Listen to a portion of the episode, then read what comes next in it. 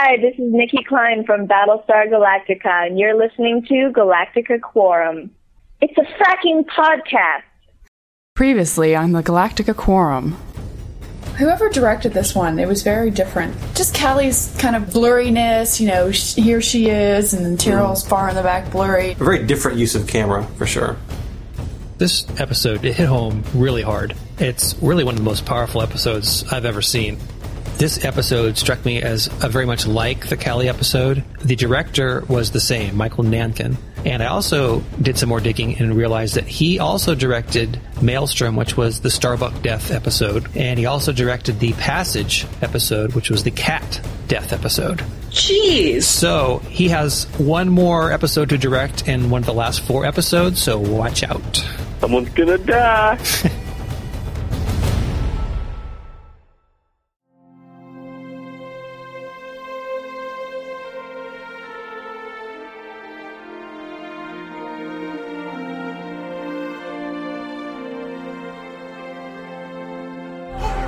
I became known as the Grim Reaper, and every time I showed up, all the actors would run for cover.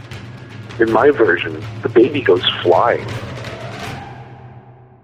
Hello, welcome to the Galactica Quorum. It's a fracking podcast about Battlestar Galactica and Caprica. This is episode ninety-two.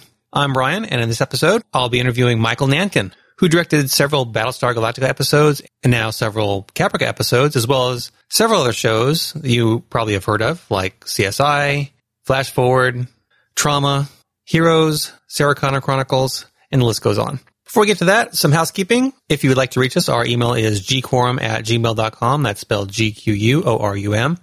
Our voicemail is three oh one, three five eight, five one seven five. You can find us on the web at galactica quorum dot com. You can find us on Facebook and also on Twitter. Our Twitter name is Galactica Quorum. Also, be sure to check out our sister podcast, the Geek Quorum, which covers all other things sci-fi besides Battlestar Galactica. You can find that in iTunes if you search for Geek Quorum or on the web at geek quorum dot com. Michael Nankin was the director of several Battlestar Galactica episodes. You may not know the titles of some of the episodes, but you'll recall what happened in those episodes. There was Scar, one of the great Cat and Starbuck episodes, The Passage, in which Cat dies, Maelstrom, the one where Starbuck, quote, dies, The Ties That Bind, Callie dies. And that's just a sampling of some of them. Additionally, he's done a couple Caprica episodes so far, and he has a few more in the can that will be airing this fall. I talked with him and asked him some questions about Battlestar and Caprica, and here's that discussion. I'm talking with Michael Nankin, who's the director of various T V shows, most notably for this podcast, Battlestar Galactica and Caprica, but also several other shows like C S I, Flash Forward, Trauma. Now, like I said, Battlestar fans will know you from those B S G episodes and Caprica, but your background goes back to other great dramas like Chicago Hope and Picket Fences and Life Goes On. How did your career get started and eventually lead up to directing episodic television? I actually had this uh, incredible success and stroke of luck early in my career. I directed a feature film for Disney when I was twenty-two years old, and just out of college, they'd seen um, a student film I made. And, you know, I had the, uh, the film school transition to studio film work in the way that, like, it never happens, but everyone expects to happen when you get to film school. You know, from that, I was I was working in features for a while. I was a feature writer for the most part for a number of years, and then transitioned to television uh, on the show Life Goes On. The way that happened was a friend of mine, Rick Rosenthal, who directed the movie I wrote, had directed the pilot of Life Goes On and just sort of dragged me into it. I was very reluctant to go into television, but as soon as I got there, I just loved the pace uh, of episodic television and the quality of it. Could you describe the process a director goes through when they are approached to do a particular show, how they receive the script, laying out the blocking of your what you want to do, all the way through to the editing? The show shows up for an hour on the screen, and it's shot over a period of maybe six to eight days, but your work involved is stretched over several weeks, isn't it? It depends. This year, this past year, Caprica, Battlestar didn't do this, uh, but Caprica and some other shows this year have started to do this, where they'll book a director for two episodes together. So you'll do episodes five and six, and be booked for episodes five and six. And you won't shoot them consecutively, you shoot them as one big episode. They uh, do this as a cost-cutting measure, so that, you know, if you're doing Caprica, for example, all the scenes that take place, you know, in the Adama house for two episodes are shot together. So there's a great economy in, uh, you don't have to move back and forth so much. And you're essentially shooting a little movie. You're actually shooting two little movies. Hmm. So the time frame in that is, is essentially twice as long as doing a regular episode. Traditionally, you get T V directors who book well in advance. So months ahead of time, you know you're going to do, say, numbers, episode sixteen. But you don't know what the story is, and neither do the writers and producers at that point. You know, there's a certain uh, luck to draw in whether you get, you know, what script you get. Actually, having said that, Battlestar made an effort to cast directors and try to link you with something that appealed to your strength. But anyway, when you show up, it's traditionally seven days of prep and eight or nine days to shoot, depending on the show. Battlestar was divided up. You'd have either seven or eight days, depending on the complexity of the show, of uh, principal photography, and one day on green screen, where we would do all the, you know, the pilots and the ships and stuff. When you do uh, two episodes back-to-back, as I did on Caprica, you prep for fourteen days, and then you shoot for, you know, sixteen or seventeen. So that's only answering a very small part of your question. So that's the time frame. Prep on a television show is, half of it's usually location scouting. When I did Flash Forward, that was two episodes blocked together. I had fifteen days of prep. I spent fourteen of them in a van trying to find places that would double as Tokyo and Hong Kong. Whereas on Battlestar, there, you know, you could go episodes without ever getting in a van because everything took place on the ship. Or if we'd had a flashback to Caprica, much of that stuff was already established, and so there wasn't, you didn't have to go find it all over again. What that meant was that on Battlestar, I got quite a bit more intensive creative prep than on, you know, I would say, Trauma. Also, the advantage of uh, Battlestar was that the scripts were generally ready on time. For example, on the Trauma that I just did, I didn't have a shooting script until the day before I started shooting. Hmm. Battlestar, we generally had, you know, we had the full, we had a script for the full seven days. So prep is generally taken up with working with the writers and getting the script in the best shape it can possibly be, which involves me asking a lot of questions. Dealing with costume design, set design, talking to the director of photography about certain photographic effects I have in mind.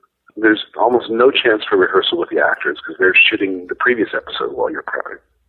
I did a C S I a couple of months ago where we did some very careful color coordination where I got costumes, set design, and the cinematographer all together. And we uh, you know, sort of created a psychological profile through color and linked them to different characters with the, you know, that I played throughout the show. Mm-hmm. As a subtle, subtle emotional tone for the audience. Some shows have a read-through where they gather the cast together at lunch and you read through the script. There's a great big production meeting just before you start shooting. And then you go. You start shooting. As far as, I think you mentioned blocking of the actors, that happens when you shoot. You know, in prep, I will have spent time thinking about the blocking, thinking about the dramatic approach to the scenes. And I'll have spent time just standing on the sets alone, you know, reading the scenes and, and trying to imagine how it would look and where they would move. But none of it's really locked down until, you know, you show up on the day and the actors show up and it's, you know, seven in the morning and you, you know, you start working the scene out. Now, many shows have a writer's Bible for characters and story. Is there something similar for directors, like a director's Bible that lays out a way a series is typically presented and shot? For example, C S I, very distinctive look and structure. Are you able to input your own style into that? No, I've never seen a director's Bible. As a matter of fact, it's it's somewhat of a, um, in my experience, it's somewhat of a fable that you go into a show and they say, well, this is the way we do it. My experience has generally been the opposite, which is bring us something new. The stories that C S I tells demand a certain a certain style, but the last one I did was like way outside the box for them, and they were delighted. Whereas, uh, but on, however, on Battlestar and Caprica, it was total freedom. But here are the constraints. When I went on Battlestar, they said, "Well, we sort of have this, you know, we, we shoot with two cameras at the same time. We like this, you know, gritty documentary style." Um, that was basically it. Hmm. That was the extent of the director's Bible. So I sort of embraced that. But as as we went along, there were times where the drama of the scene demanded something else, and we did something else. Caprica is also wide open in style. The overall approach is that Battlestar had this caught-on-the-fly, gritty, handheld feel, and that was because it was after everything had blown up. And they wanted a certain elegance and smoothness to Caprica so that it didn't have the same jittery quality. But those are very vague guidelines, you know. And drama. I shot a big uh, fight and shootout in Goldie's Bar for a scene in the upcoming uh, season, and we just went and we shot like Battlestar. It went handheld, it was gritty and, you know, raw, and but the scene just asked for it. Hmm. Listening to Ron Moore's podcast, we often hear him refer to a director's cut, which he often says was like twenty minutes too long. What exactly is the director's cut? And knowing the length of an aired episode, why are they often submitted that goes over the length of what you would have in a normal aired episode? Well, the way it works is that um, the director is shooting the episode. The editor is working. You know, the editor is about three days behind him. So you're shooting on a Tuesday. He's receiving Monday's work. It's got to be digitized, you know, organized. He's got to study it. So maybe by, you know, Wednesday or Thursday, he's got Monday's work cut.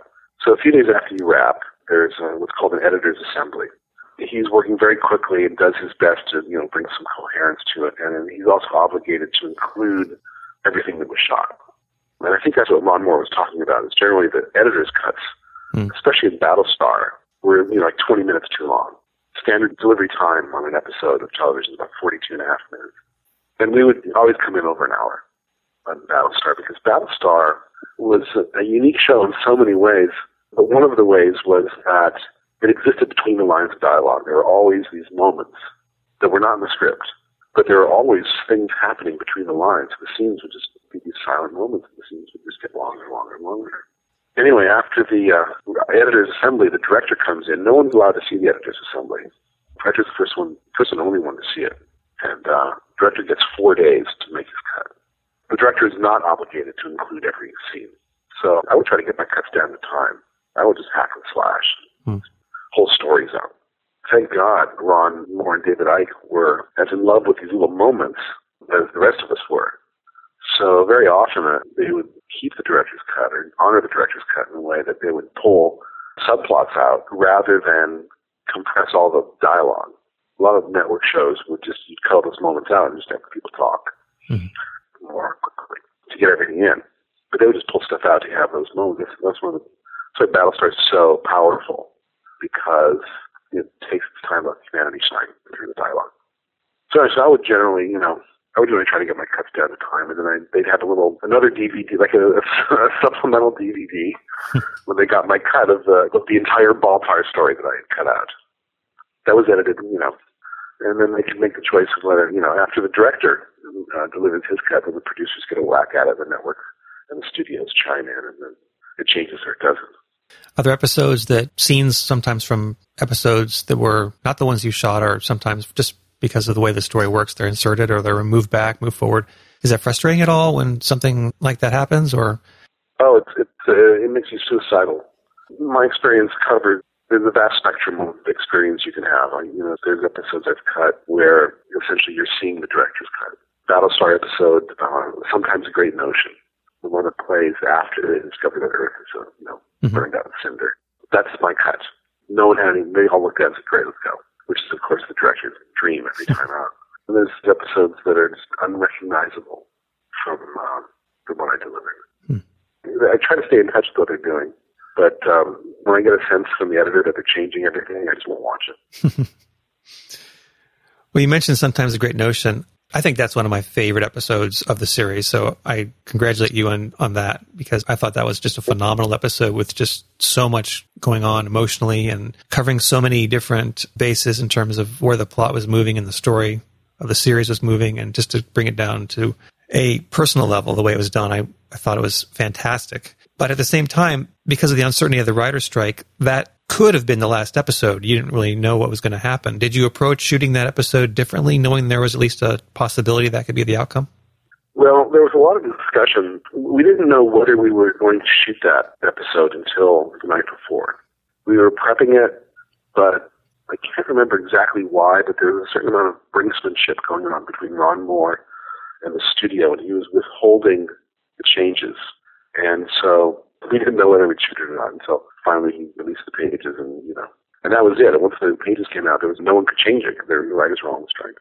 And I'm directing it, but I'm also a member of the Writers Guild, so I can't really change anything.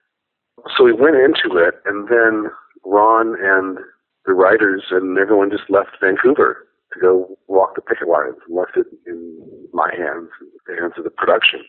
So I remember having a couple of dinners with Michael Reimer. When we were shooting all the stuff on the beach, we were about two hours drive out of Vancouver, so we were all staying in these little hotels out there. And so we would sit down and have dinner and say, okay, if this is the last show, what can we do with this footage?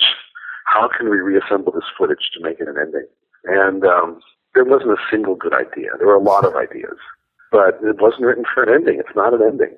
It's a terrible way to end the series, and we just we just turned it over every which way. and talked about combining with other footage and stuff we'd cut in other episodes, and nothing was really satisfying. So it was a real godsend when you know, we got the rest of the episodes. Hmm. Like I said, some of the episodes that they give you are to your strengths, and it would be hard not to notice that in a lot of episodes you direct characters die.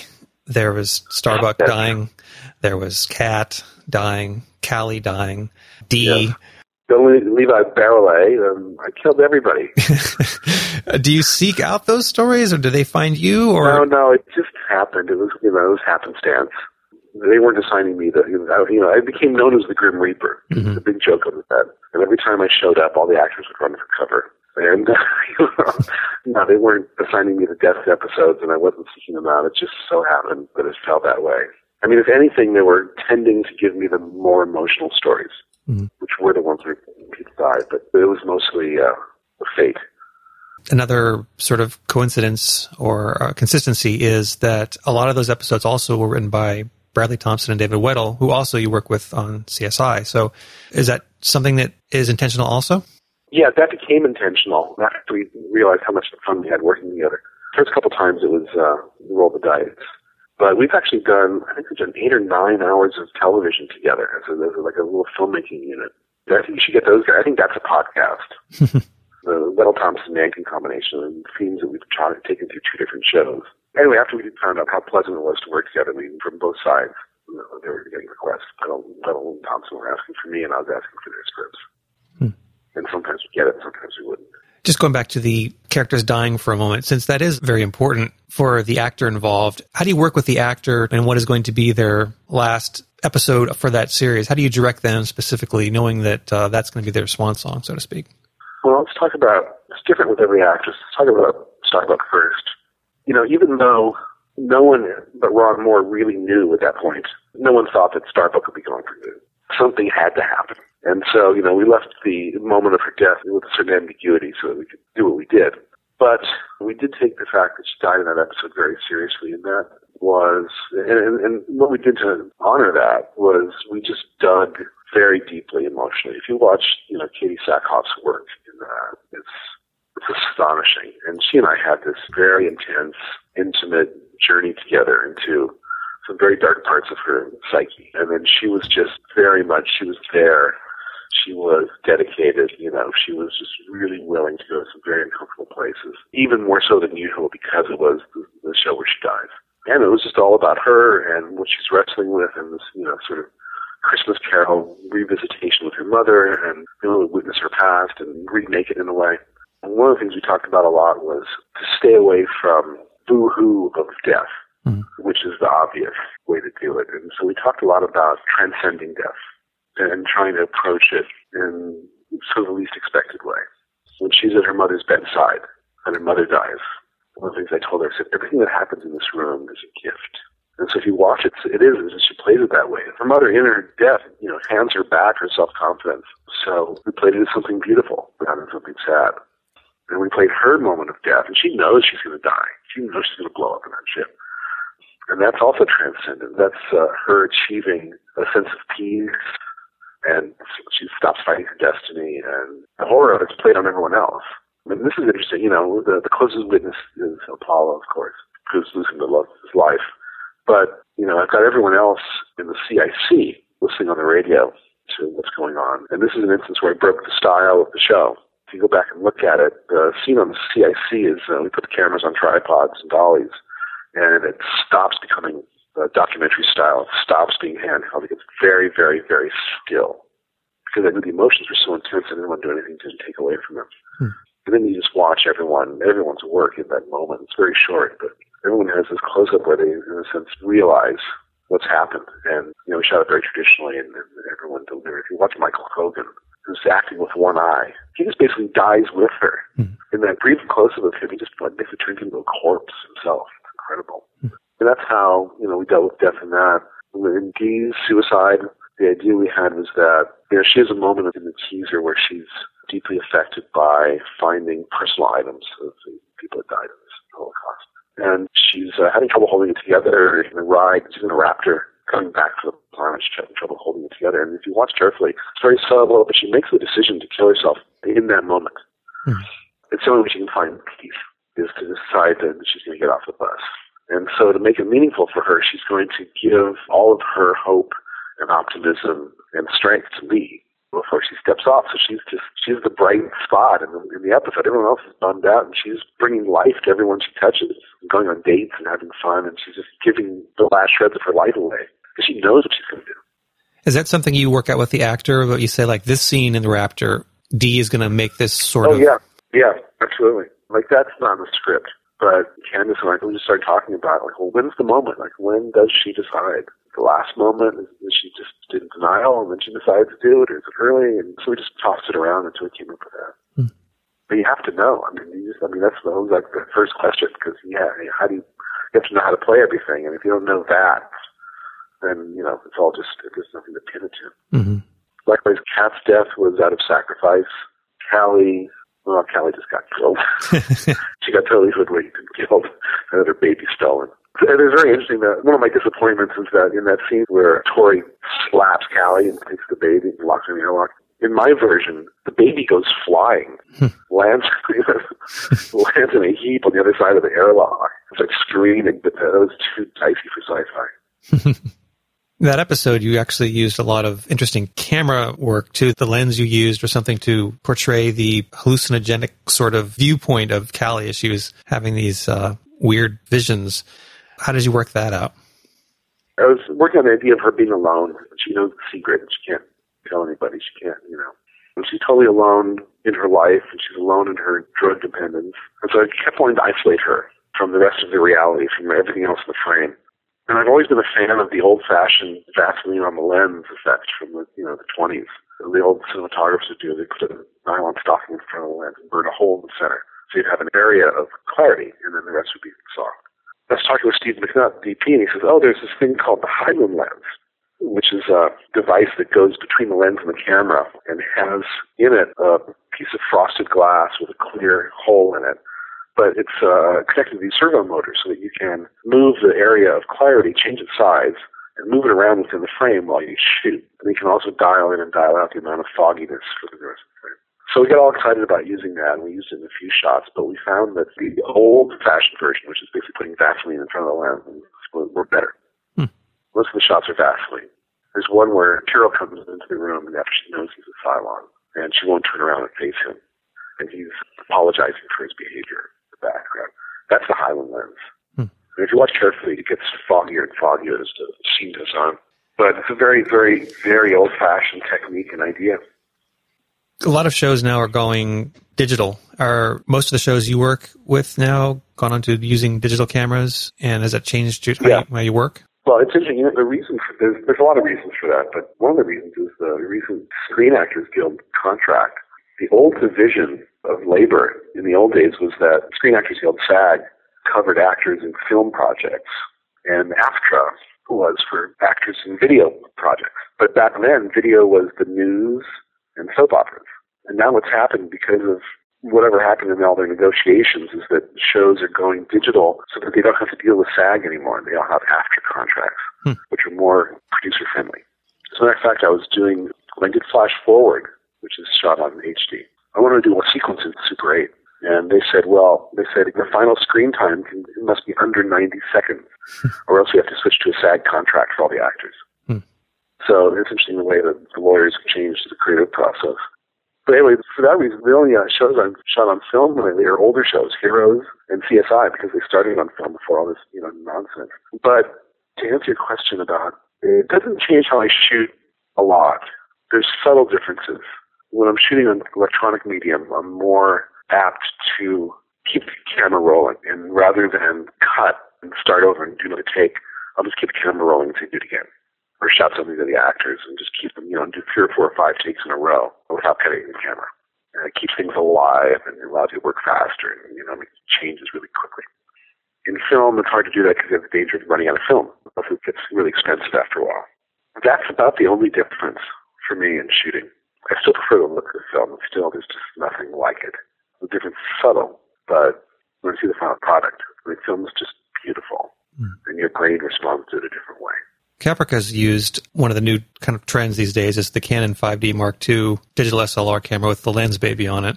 Have you tried that at all? Or because that that's taking it to another level, because the camera is so small and it has, I guess, the portability of it and the freedom to do almost anything with it. Yeah, I have used it a little bit. Right now, there's a really good focusing rig you can put onto it.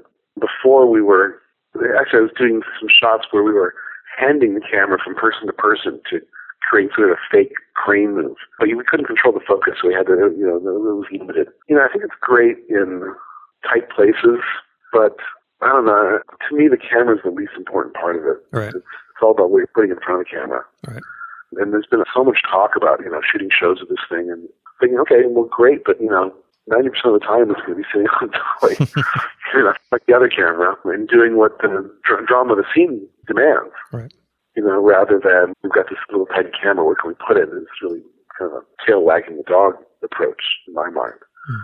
I think the great advantage is walking into small locations and being able to jam the camera up against the wall, you know, to get shots rather than having to cut holes and things. Uh, I wanted to bring up one of the Battlestar episodes, Someone to Watch Over Me, because that one had two things that I found interesting. One being Starbuck and her piano-playing father. Well, there's still some debate who that guy was, uh, whether he's her father or what, because uh, the later revelation about her angelic status.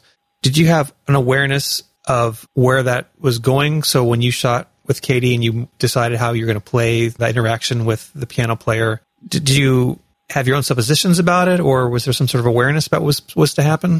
There wasn't.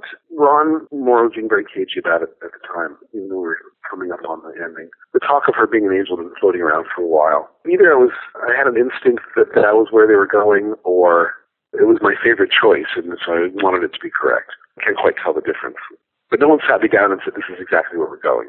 And there was actually a program of disinformation being sent out. They really wanted to keep it a secret. So I had a sense of where it was going. As a matter of fact, I had a sense pretty early on, because if you watch Maelstrom, there's a halo behind Starbuck in every scene, hmm. which I crafted very carefully. And in uh, Someone to Watch Over Me, there's a couple of them. Hmm. And I kept, I just kept that alive as, as often as I could. I wanted it to be so. I wanted it to be building up to the place I wanted it to go. And I don't think anyone knew for sure until they actually shot the last one. And, you know, I think they had options. Hmm. Either way, and we shot it as if it were a visitation from her father. No one else ever sees a piano player. We talked about having him only exist at her point of view, but that was really too limiting. But he only exists when she's around. The other part of that episode was that we couldn't, we never knew at what point the nickel would drop for the audience. Mm. We talked about this a lot, David and Bradley and Ron and I were talking about this. Is the audience going to know too early? Are we really going to hold the surprise back until the reveal? And even now, uh, different audiences, some people just guess it right off the bat, and some people are surprised. The other thing that was interesting about that was when we auditioned actors for that, I would only see actors who could actually play. I didn't want to do the fake out where you shoot over the piano and the actor moves his arms and then you cut to an actual piano player's hand. That's always, I can see right through that one every time. Mm-hmm. So I wanted an actor who could actually play, and, and also playing in the scene focuses an actor, and they stop thinking about their acting so much. And also the style of the show was a roaming lens, so I wanted to be able to go to his face and his hands and up to Starbuck and tie it all in and just do it for real. And then what that required us to do was to bring Bear McCrary up to Vancouver to compose everything he played ahead of time so that he could learn it and play it in the scenes. And then we also planned a lot of the scenes. Some of this survived the final cut and some of it didn't, but every time he plays, I had Bear score a minute before and a couple minutes after, so essentially his piano playing would be the musical score for the scenes that preceded and followed his scenes. Mm. And so it was all carefully, really carefully worked out. And the other interesting thing we did was we got the worst piano we could find, and we bashed the hell out of it and made it look horrible and put it on the set. And by the time we were done with all of that, it was it was out of tune. But uh, it sounded like a real piano, bar piano. It sounded great. It was out of tune in a really delicious way. And so uh, Bear McCrary spent, I don't know how many hours with a sound engineer, digitally sampling every key, every note on that piano, and with all different attacks. And so he could take it back to his composing studio in L A and actually play that piano electronically, hmm. play that, that piano sound on that set, so that he could replace stuff that the actor had done, or he actually used that piano in the score of the show, which he did. That actual piano sound is all through the score. Just the way in um, Sometimes a Great Notion, Candace, when she was shooting the scene, the suicide scene, where she's taking off her ring and her necklace and looking at her picture for the last time before she picks up the gun, she started humming this little melody. I forgot. Do you remember? I'm just making it up. I said, do it. Great. And then when we finished the scene, I had the sound recorder just record her humming that song, that tune, over and over again, different ways. And I called Bear and I said, you got to use this. And Candace is writing the melody for the score. And so if you listen carefully to that episode, that melody, it's in the episode from the beginning. And often it's Candace actually humming. Even after she's dead, in the scene with the morgue, you know, she's still present because her voice is on the soundtrack. Huh. Now, the other thing from Watch Over Me is the Hilo boomer scene, which, according to lore, started off as something more innocuous that was just a kissing scene, but you supposedly suggested it be much more. Is that true? Yeah. Knowing that, uh, since there's only a couple episodes left, to me, that's a big thing to happen to the characters, is that something that, I mean, you knew was potentially uh, a wrench putting into the relationship, but uh, you still went ahead with it. To me, it was irresistible because the scene pointed in that direction. You know, you've got uh, Athena tied up at this call, and you've got Hilo kissing Boomer, not knowing, maybe not knowing who it is. And I called Ron and I said, you can't, like, point the airplane at New York and not go to New York. You know, let's do it, you know. And his response was, you know what, that's so wrong, it's right. And uh, he encountered a huge amount of resistance from the network. And they said, no, no, no, you'll turn off the entire female audience. You know, to have a man have sex with a robot double of his wife and not know the difference. I said, no. I said, it's exactly the opposite. I said, every woman's going to elbow her husband and say, you see, that's what you guys are like. They're going to love it. They're going to be totally justified. The other thing is there's a scene we shot that it's not in there, which is the aftermath of the sex. Athena's still tied up in there. Boomer gets up and gets dressed, and Hilo's just lying on the ground going, my God, that was fantastic. And there's a little ambivalence about whether he suspects mm. what just happened and basically just doesn't give a shit.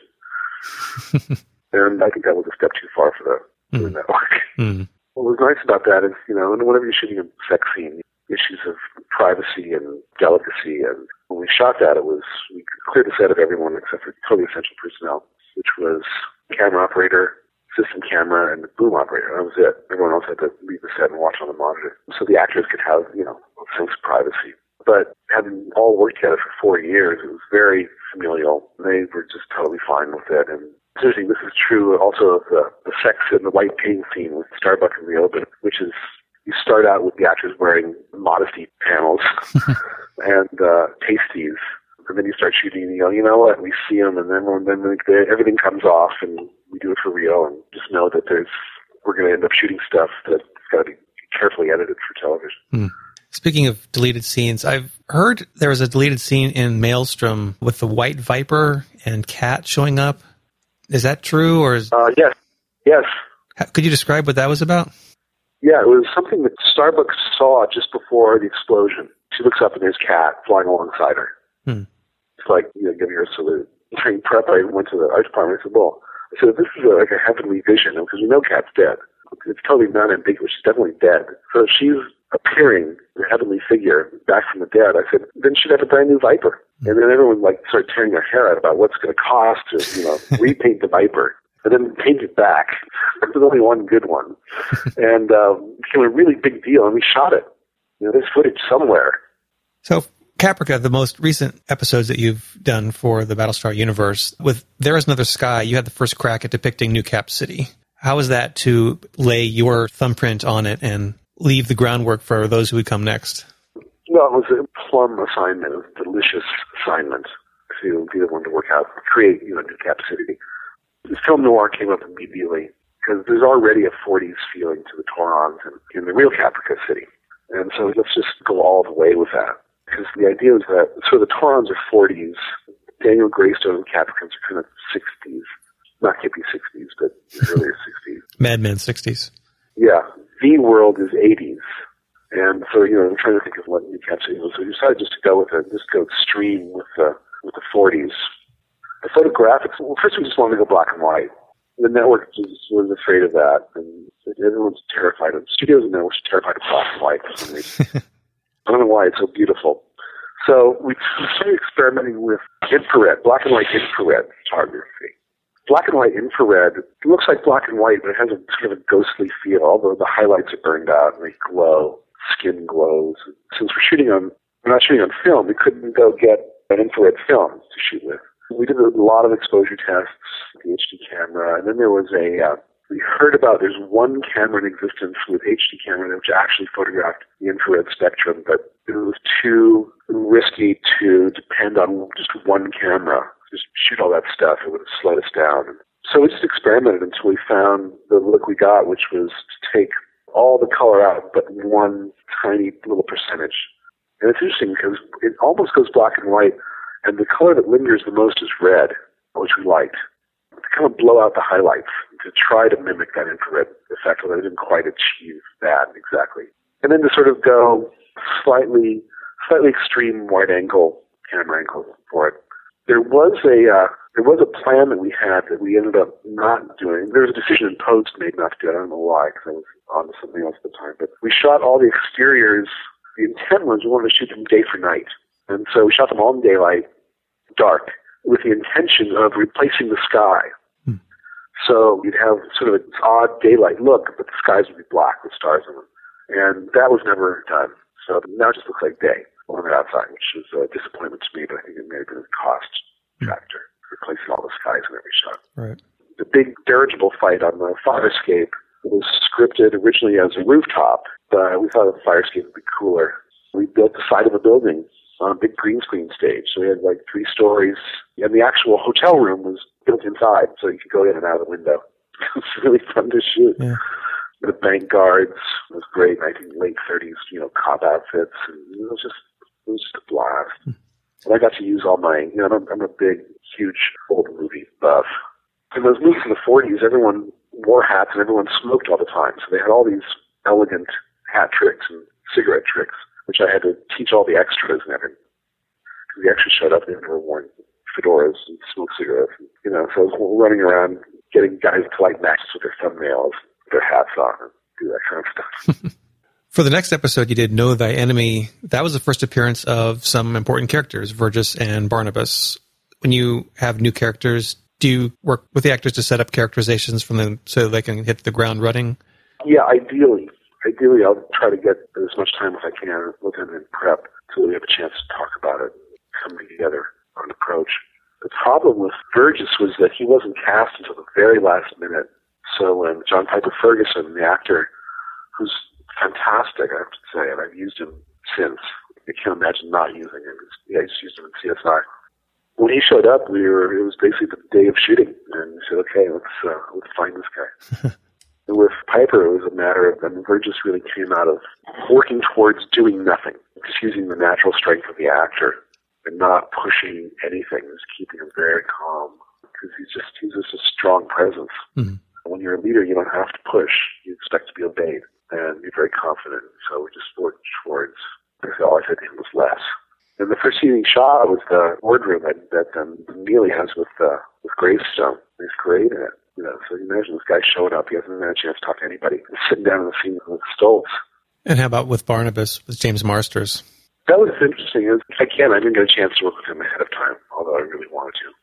He showed up the wardrobe, the wardrobe, which usually does a fantastic job, had him in the dorkiest thing.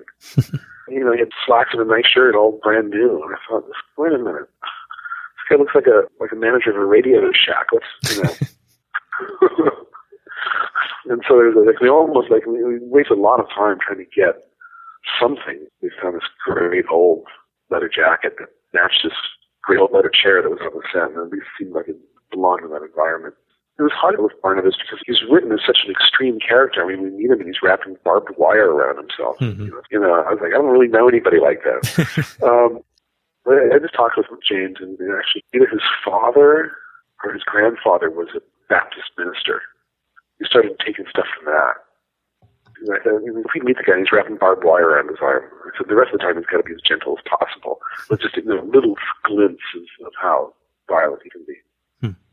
The barbed wire thing, I can't remember how it was written originally, but what we turned it into was, anytime we do anything like that, any kind of gesture or ritual, we try to make it in some way the ancestor of something that exists in our world. So we took the barbed wire, we basically made a tefillin, which is a Jewish prayer strap. Devout Jews are supposed to wrap around their arm twice a day and say this prayer, sunrise and sunset. And so we made his self-torture device the ancestor of the Jewish tefillin. We also created the tattoo and funeral sequence for the Adamas, you know, where they say goodbye to Tamra. And uh, so we created a whole bunch of Toron rituals. You know, none of that was written either. Gestures and the way they greet each other and difference between the way you greet a man and the way you greet a woman. Esai Morales and I worked out a bunch of that stuff. So if you watch, it's very, we tried to let everyone know for future episodes what we'd worked out. It's like, you know, he's very formal with the women, but the men, like, kiss on both cheeks. And there's a hand gesture for saying goodbye to the dead, honoring the dead, and this sort of clapping hand game. We just had to create all this, like, a, an entire society's rituals about death on the set. And then we stopped and we teach it to all the extras. So it had some sort of reality to it. Right. And you have one more episode for this season to come in the fall, I guess, when it comes back. Oh, actually two. Two, okay. Yeah. All right. I was aware of one. The Heavens Will Rise, I guess, is the tentative title. And then there's another yeah, one. Yeah, the one after that's called Here Be Dragons. Okay. So I thank you very much. I really appreciate it. Oh, well, my pleasure. Thanks again to Michael Nankin for talking with me. You can send us questions or feedback at g quorum at gmail dot com or voicemail three oh one, three five eight, five one seven five. Thanks again for subscribing. The jump clock is running. We'll see you next time. Bye-bye.